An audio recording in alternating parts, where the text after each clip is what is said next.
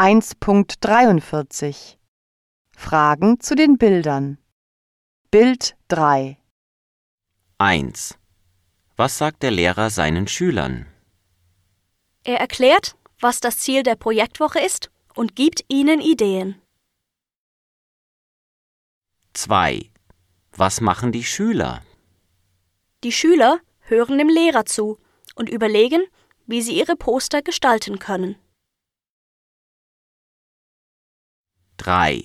Was liegt auf den Tischen? Auf den Tischen liegen große Bögen Papier, mit denen die Schüler Poster machen können. 4. Beschreiben Sie die Schuluniformen. Alle tragen Pullover mit Wappen und Krawatten, darunter Hemd oder Bluse. Mindestens ein Mädchen trägt einen Rock.